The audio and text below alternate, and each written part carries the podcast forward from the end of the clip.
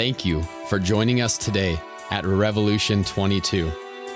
We are a church in downtown Boise, Idaho. As we learn from God's Word in the book of John, we pray that His Word would be received and would bear fruit in your life.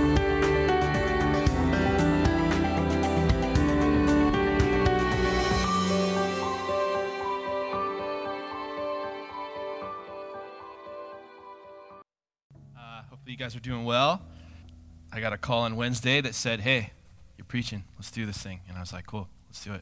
So here I am. You weren't expecting me, maybe, but that's okay. I'm Danny.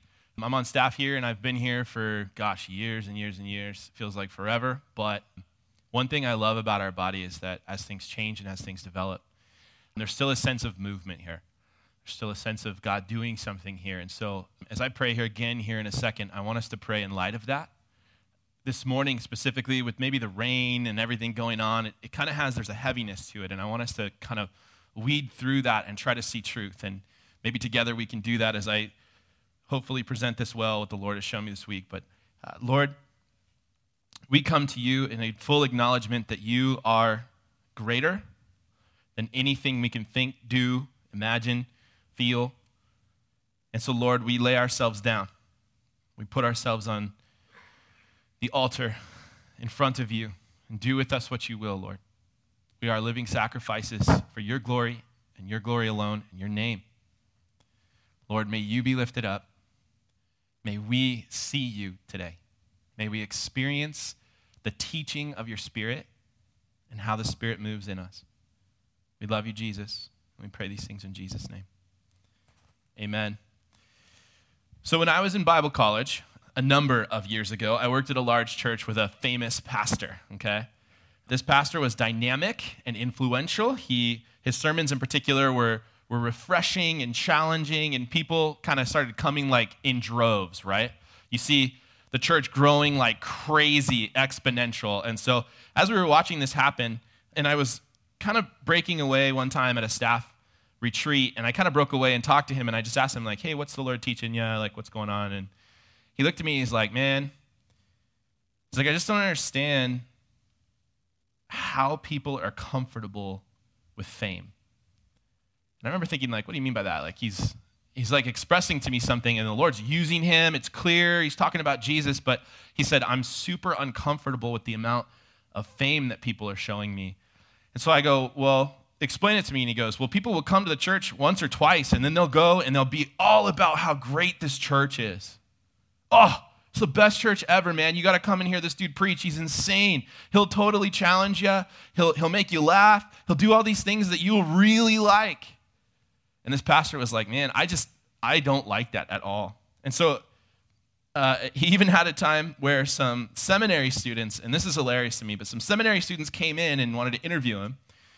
And so they asked him, like, what's the secret to the growth of your church?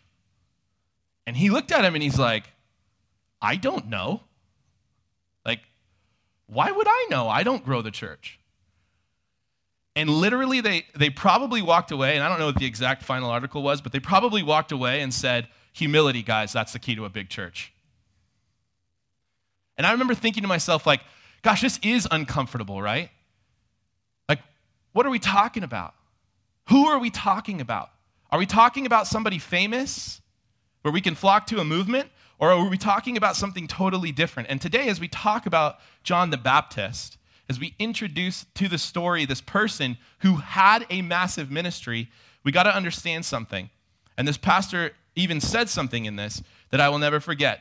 He said that he was afraid that if Jesus planted a church in his town, this pastor was afraid that the, that the pastor's church would be bigger than Jesus' church. I remember thinking, like, what does that even mean? Doesn't make much sense. But this pastor wanted to point people to Jesus, and he even told, like, he consistently said this. He said, You know what makes a good message if the person's talking about Jesus? You know what makes a good message? A good listener. If they're talking about Jesus, a good message is because of the good listener. And I was like, Oh, you're right. But you're so funny, man. Gosh, you're so good at this, though. Like, like when I hear you, you're so good at it. I just want to listen more. And uh, And he's like, then you're hearing me wrong. And so, as we talk about John the Baptist, as we look at this passage in John 1, there really are only two main points today that I think come out of this. And it's one, that John was not the guy that the people around him were hoping he would be. His example is that the best we can ever be as human beings is a voice that points to Jesus. Two, that Jesus is the guy. And he's the guy humanity's been hoping for. He is the one that is the source of all our hope. So, as I read this passage here in a second, um, keep that in mind. Two things John, massive ministry, huge. He's not the guy. And he consistently tells us this. And two, Jesus is the guy.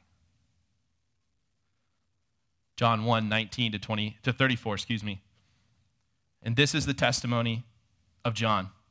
When the Jews sent priests and Levites from Jerusalem to ask him, Who are you? He confessed and did not deny, but confessed, I am not the Christ. And they asked him, What then? Are you Elijah? He said, I'm not. Are you a prophet? And he answered, No.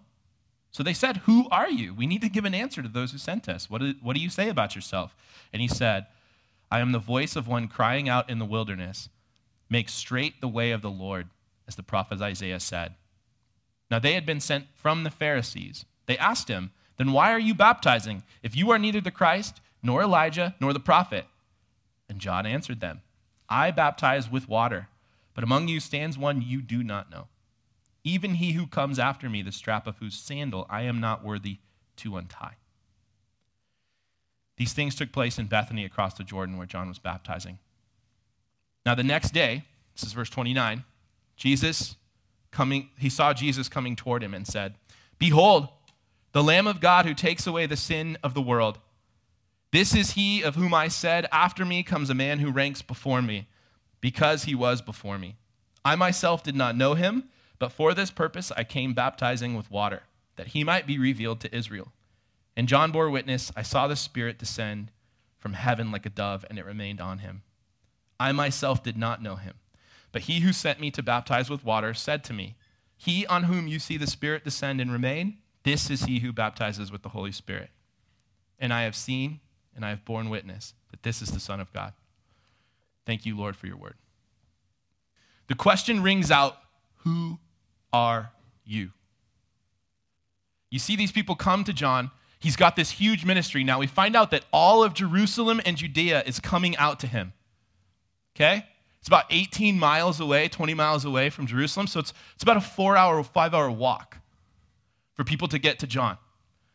And these people are coming in droves, right? And these, the Jewish leaders of the time, they're sending somebody out to him and they're like, man, who in the world are you? What are you about? How are you getting all these people to come to you right now? John knows what they're really asking. See, all of us, every human being, is looking for some sort of a savior from something. The Jews are no different. The Jews are looking for a savior. They want the Messiah to come. If the Messiah comes, he restores Israel. It's going to be awesome. So they're going, Who are you, man? And what they're really asking is, Are you the dude? Are you the guy? Is it you? Are you going to be the guy? In verse 20, John does something really interesting, and it, it's hard to hear this in English, but I'll try to unpack it a little bit. He says, He confessed and did not deny, but confessed, I am not the Christ. Now, this sounds a little tepid, a little like redundant in English. In his language, John is angry. This literally triggers John. John is triggered by the question Are you the guy? Why? Because John knows it's blasphemy. And in his heart, when somebody looks at him and, say, and thinks, even thinks that he could be the guy, he goes, No, man, I'm not the guy. Like, you're asking me something and I can't be what you want me to be. They want their hope boosted, and John instead squashes it in an angry way. And I, I'm telling you, when you see how it is that John continues to answer these questions, you'll realize these questioners were undeterred. It is the hope of man to try to find hope. You're clinging and seeking hope, hope, hope. Where is it going to come from? Who's it going to come from? Who's the person I can look to? Who, who, who? And John, again, looks at these questions that they're asking him. They ask him, okay, okay. Well, what then? Are you Elijah? That doesn't mean much to us. But he said, I'm not. Okay, okay. Are you the prophet? And he answered, No. So they said to him, Who are you? We need to give an answer to those who sent us. What do you say about yourself? Now, asking him if he's Elijah, to the Jews, there was this, this prophecy in Malachi 4, okay, where it says that before the great day of the Lord, and I'll just read it to you. So, behold, I will send Elijah, this is Malachi 4, 5, and 6. I will send Elijah the prophet before the great and awesome day of the Lord comes. And he will turn the hearts of the fathers to their children, and the hearts of the children to their fathers, lest I come and strike the land with an utter destruction. This is a frightening prophecy that one that marks the Jews' desire. So, this is a precursor to the coming of the Lord. So, they're saying, okay, so if you're not the Messiah, John, are you the guy who's bringing about the end? No. No, I'm not. Are you the prophet then? Are you like the prophet who comes and is finally going to usher in a new era in Israel? I'm not. See, what we're seeing here is something really interesting. People, and you and me are included in this, we try to find hope anywhere we can. We look for someone who will do the bidding that we think needs to be done. We look for someone who will finally do what we want to be done. One of the things that John explains in that is that there will always be, always be somebody whose movement seems large enough to do it. Guard your hope. Guard your hope. Because what you hope in is where you will be directed. And John is offended by their questions that seemingly for him are actually kind of compliments. He can't be what they want him to be. You will never find in a person what you want fully. So they keep questioning him. I don't know why they keep doing it, but they do says, So they said to him, Who are you? We need to give an answer. And he says to them, I am the voice of one crying out in the wilderness, Make straight the way of the Lord, as the prophet Isaiah said. Now the questioners get more desperate with their language, and John finally obliges. And what he says is a quote, and a very one in the entirety, it's an important one in the entirety of the book of John. What he's confessing is that Jesus is God. And what that means to this time and place is fascinating because John in this says, I'm Isaiah. I'm ushering in the new era of Israel. The thing you want to happen is going to happen, but it's not going to happen the way you want it. I am coming to be the preparer to set up the freeway so the Lord can just ride on through in to do what he is meant to do. Now, this probably raised the blood pressure of the people listening because when you say God's coming, God is coming. There is a sense of sobriety in it. Now, as the anticipation builds in those people, John then brings some more clarity in verse 25 and 24 and 25. He says, Now they had been sent from the Pharisees. We're talking about the questioners. And they asked him, Then why are you baptizing if you are neither the Christ nor Elijah nor the prophet? Legitimate question. Why are you doing all this stuff out in the middle of nowhere if you're not the prophet if you're not Elijah and you're not the Christ. And John answered, I baptize with water, but among you stands one you do not know. He freaks them out. Why? Because he just said, I'm the one who's coming before the Lord comes, and the Lord is here. That's a scary proposition. Because if I said to you right now, right, you're, th- this is not going to hit you the way it hit them because you, you got to understand their mindset. But if I tell you the Lord is here, most of you don't feel trepidation. Maybe you should. Maybe that should sober you up for a second. Right now, the Lord is here. in your midst. You came to church, or you came to be a part of the church, however you want to look at it. But wake up. Every day, Jesus said to those who are his, I will never leave you or forsake you. The Lord is here now. And whatever it is that you anticipate, he is here now. And John freaks them out with that statement. Among you stands one you do not know, even he who comes after me, the strap of whose sandal I am not worthy to untie. These things took place in Bethany across from the Jordan where John was baptizing. Now, John says it again. My ministry is remarkable. It's incredible. All these people are coming to see me. In fact, the people regard him as a prophet overall in the entire land.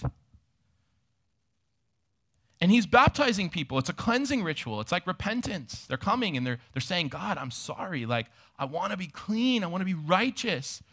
Now, again, the hope of Israel was that they would be righteous before the Lord, that they had a holiness like the God they worshiped. Their hope was in that holiness. And you'll see in a second what John communicates to them is that, yes, you can come and be cleansed with water, but water is not what you need to be cleansed with. It's a symbolic act. And the person who comes after me is going to cleanse people from the inside out, not from the outside in. And that is going to be a huge amount of hope to the people who are questioning him.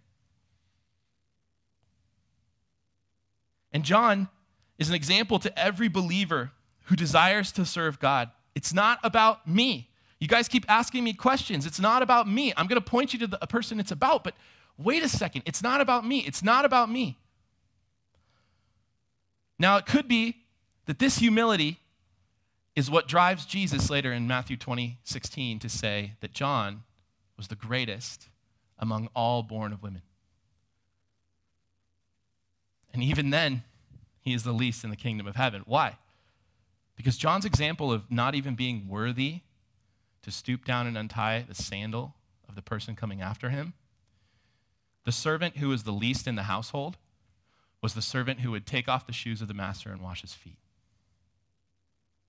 And John was saying, I'm not even worthy of being the least servant in this guy's next household, in this, this next guy's household. I'm not worthy of it. That is the heart posture that John carries, that Jesus carries, and all those who desire to serve God carry. Now this is where it pivots. In John 1:29 he says the next day he saw Jesus coming toward him and said, Behold, the Lamb of God who takes away the sin of the world. Now, John's huge ministry, this is again, factor this in. They're coming out, they want to be cleansed, they want to be free from their sin. And John says, Behold, there is one here who takes away the sins of the world. John was cleansing the sins of the people in Judea and Jerusalem. Jesus comes and he's going to cleanse the sins of the whole wide world. Verse 30 and 31 This is he of whom I said, After me comes a man who ranks before me, because he was before me. I myself did not know him, but for this purpose I came baptizing with water, that he might be revealed to Israel. Now, calling Jesus infinite isn't amazing to us, but he is infinite. And when we look at how finite John is and how much they hoped that John would be the guy, and then they realize Jesus is infinite, he's God, and he takes away the sins of the world, to a Jewish person, that's like you're literally giving them everything they hope. But what's interesting is they don't see it the way that they need to see it. And this is why John continues to challenge the questioners of him, is because they're trying to ask these questions. They're trying to get the big ministry. They're trying to look at who's got the biggest reach. That person's who I need to listen to. Who's the person who can speak to me? Who's the person who can make me feel like they have answers? Who's the person that can make me feel like this thing is going to change? Who is that? I'm looking for the person who will change things. Now let's get real practical in your life, you have a series of things that you desire to see. You have things you want, whether it be political, relational, in your work, in your school, whatever it is. All those desires in your heart. Where are you looking for hope? Because where your hope is, is what will be your largest influence. Where are you finding answers that you like? I will tell you this. One interesting thing that I've seen recently with many of my brothers and sisters is this we try to fit Jesus into a human institution. We try to take a human institution and say Jesus would adhere to this. I'm going to tell you straight up right now, and I hope in confidence that you re- hear me on this. If Jesus fits, if your Jesus fits well into a human institution, you probably don't worship Jesus. If your Jesus fits nice and tight inside of everything that you think and believe as a human in, and, and, and adhere to as a part of a human institution, then you likely have an idol. What's interesting is that John says in this next section that he didn't even really know him. He didn't even really get what he was saying. But he knows that Jesus is the one. He knows that Jesus is the guy. John bore witness and he says, I, see, I saw the Spirit descend from heaven like a dove, and it remained on him. And I myself did not know him, but he who sent me to baptize with water said to me, He on whom you see the Spirit descend and remain, this is who, he who baptizes with the Holy Spirit. And I have seen and I have borne witness that this is the Son of God. Now, Jerry, again, I did not know him, but this voice, this one tells me what's going on. John, hearing from the Lord, the last great Old Testament prophet, John, hearing from the Lord and then communicating to the people, this large crowd of people, and these people who are questioning him, these people who are coming to him in hope that there would be some sort of a cleansing for themselves. They were, they were feeling something that they needed. They needed their sins washed away. They needed to feel right. They needed to feel good. They needed, they wanted that again. And and, John says to them, Look, you keep looking for someone, someone, someone, and I'm telling you, he's here and he's going to do it. But look to him. Stop looking to these human institutions.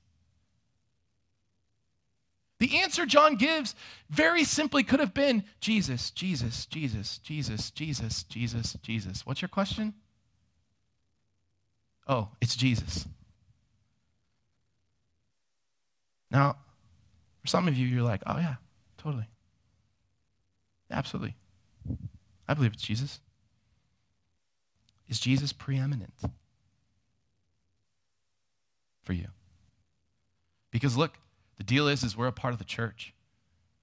The church worships Jesus. We worship Jesus. And if that feels uncomfortable for you, that's okay feel it, learn it. John the Baptist learns it, right? He confesses it because the Lord tells him before he ever really learns it. But I will say this look to Jesus. Cling to Jesus. Hope in Jesus. Be desperate for Jesus. Stop fighting so much about things that are human and earthly and fight to get to Jesus. I'm thinking of all the people in the New Testament who did whatever they could to get to Jesus, right? You've got that paraplegic man. He comes in, his friends literally tear up the roof and lower him to Jesus. That's you and me. We need him. You don't need what you think you need, you need Jesus. That's the entirety of this book. That no matter who or what or how or what hope you see, that it's Jesus, Jesus, Jesus. This is who we look to. That we finally realize we see the guy. He's the one, he's the guy. And as we see it, we see Jesus this way.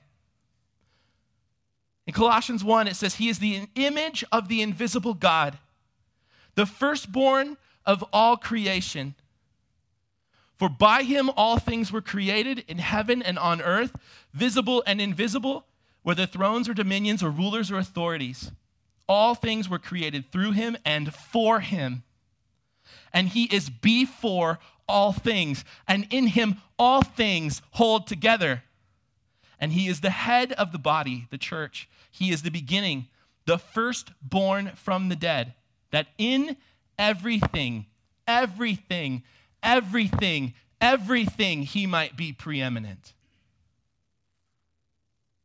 For in him all the fullness of God was pleased to dwell, and through him to reconcile to himself all things, whether on earth or in heaven, making peace by the blood of his cross.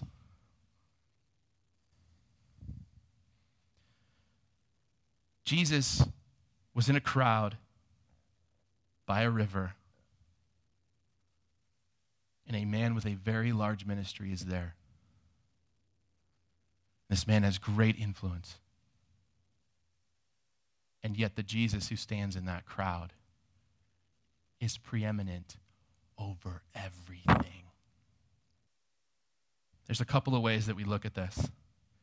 And there's a couple of ways that this should impact us. The preeminence of Jesus. And John's de- declaration here is the preeminence of Jesus that no matter how much good you think you want to do, no matter how much in the world that you can see hope in a human institution, that it's Jesus, Jesus, Jesus, Jesus, Jesus, Jesus, Jesus. And I would have you repeat it, except I'm pretty sure you would pass out in the mask. The truth of the matter is this we as people we need this. We as the church come back to the preeminence of Jesus. Come back to putting Jesus above all things. Come back to putting Jesus as the head of anything and everything in this world. And don't let yourself be distracted.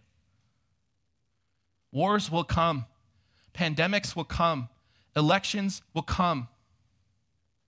For you, the answer is always Jesus, Jesus, Jesus, Jesus.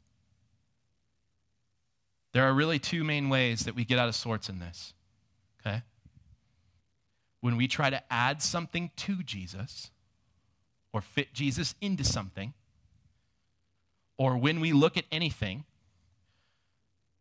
and we look to something, something, anything, when we look to something and not Jesus to answer the deepest questions of our heart. So, adding something to Jesus, I have some questions for you to ask yourself. And, and, and honestly answer these questions on your own. And before the Lord in your own heart, you need to answer a couple of these. Do I flock to a movement, but end up running from true lasting change? Do I try to add Jesus into my list of things I love?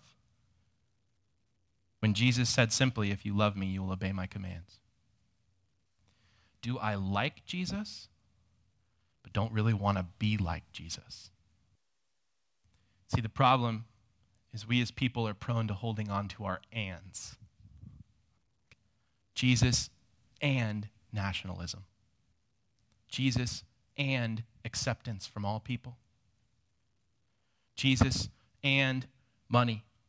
Jesus and progress. Jesus and my way. But this is oil and water. Either Jesus is your source of life or he is not. And for those whom God has revealed it, Jesus is that source. He is our everything. And when we sing songs with His name in it, we feel it in our gut and we just want to sing louder. Now, that's just an affection, but the truth is, is that our life shows that Jesus is preeminent, that we are not, and nothing can be set aside. Nothing can be set beside Him. When it comes to who rules you, Jesus will not split His kingdom. He will either rule you now as king or you will see his authority later as judge. It is oil and water to fit Jesus into anything man made, or to try to add anything man made to Jesus. Two, Jesus is the guy. Whatever your hope is, Jesus is preeminent over all things. Everything is under him. So when I first learned that I was going to teach this message, I kind of went home and uh, I kind of just read it and then write down some quick, wrote down some quick thoughts. And um, it's kind of a poem-like thing. It's not a poem because it doesn't have any poem-like characteristics, but it's kind of in stanzas. So I don't know if that just makes me really weird or what, but this is kind of where my heart went. And this is what I needed to remind my own heart. This is kind of my journal, okay? Um, and I want to kind of wrap up in this vein. But um, whatever thing you think you will accomplish in the world, you're not the guy. Whomever or whatever you see that you think will prevent problems in the world, they aren't the guy. Donald Trump, not the guy. Joe Biden, not the guy. You, not the guy. You're mad because things aren't the way they should be and need to be fixed. You're not the guy. You don't understand why other Christians can't see what's happening. You're not the guy, and neither are they. You're mad because the nation is divided and it needs unity. You're not the guy and neither is any politician. You're worried that things will never be the same and your kids will grow up in a worse place than you did. You're not the guy. And neither is any citizen of this country. You're excited at the thought that things are going to change because someone else is going to be in office. He's not the guy. You're worried and can't figure out how to fix things that you see around you. You aren't the guy. You are the messenger mirroring the mission of your master. The best you can ever be is someone who points to the guy. The blind will see, the lame will walk, the dead will rise, the sick will be healed, the insecure will rest easy, the fearful will soar with bravery. The mighty will be made low, the lowly will be lifted up, and true equality will come. Racism, sexism, wokeism will all be gone. True intimacy, true love, true forgiveness, no grudges, deep purpose, safety, fun, passion, whatever good thing you would love to see happen, make sure that He's the guy. Because things that happen underneath that, praise God, but where you look for your hope will determine where you're headed. And either you will go closer and closer to the guy, or you will try to make someone the guy who's not the guy. And it's easy. It's easy. There's a great temptation right now to be freaked out and uneasy because of what is happening in our part of the world. But rest Rest, believer. Rest. Rest. None of this is out of his mighty hands. His preeminence has not been set aside. The one whom you trust is still on the throne. No matter what you feel, no matter what happens in the United States of America, no matter what happens in the world, Jesus is still king, and you are still a citizen of heaven. And you know what? He is still with us. And He has promised to never leave us or forsake us. I want to read this passage in conclusion today, um, mostly as kind of an example of who Jesus is, and a reminder again of who sits on the throne, who is preeminent in the world. It's Philippians 2, it's 5 through 11. It says, Have this mind among yourselves which is yours in Christ Jesus, who, though he was in the form of God, did not count equality with God a thing to be grasped, but he emptied himself by taking the form of a servant, being born in the likeness of men, and being found in human form He humbled himself by becoming obedient to the point of death, even death on a cross. Therefore, God has highly exalted him and bestowed on him the name that is above every name, so that at the name of Jesus, every knee should bow in heaven and on earth and under the earth, and every tongue confess that Jesus Christ is Lord to the glory of God the Father. You, God, reign. And your reign is set.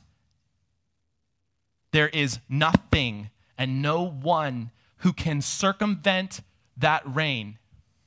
And Lord, I pray that we as a church would fully recognize you as the guy, that we would look to Jesus, that we would take our minds off of the humanity that is so ever present, even if it's just for a moment, even if it's just to ask you what to do, Lord, in this time. What is our response? What should our heart be? We recognize that when Jesus is the guy for us, we can finally fulfill the mission you sent us here for or left us here for, Lord. We pray. We pray that Jesus and his name would go farther and farther and farther and deeper in our society, in our place, in our city. God, we pray that you would set your the spirit literally into the streets, blowing through, doing something new here. Lord, we pray that your goodness and your kindness would lead people towards repentance right now.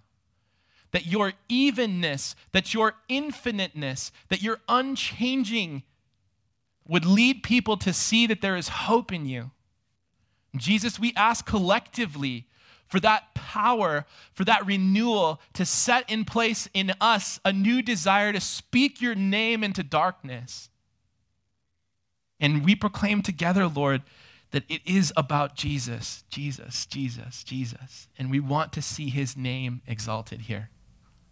Praise you. Let me pray these things. In Jesus' name, amen.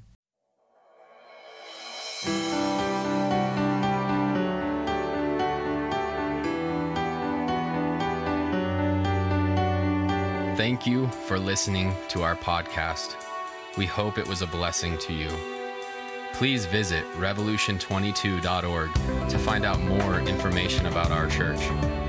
We remind you to continue to value community. We pray that God's Word has drawn you closer to Him and that you may continue to love God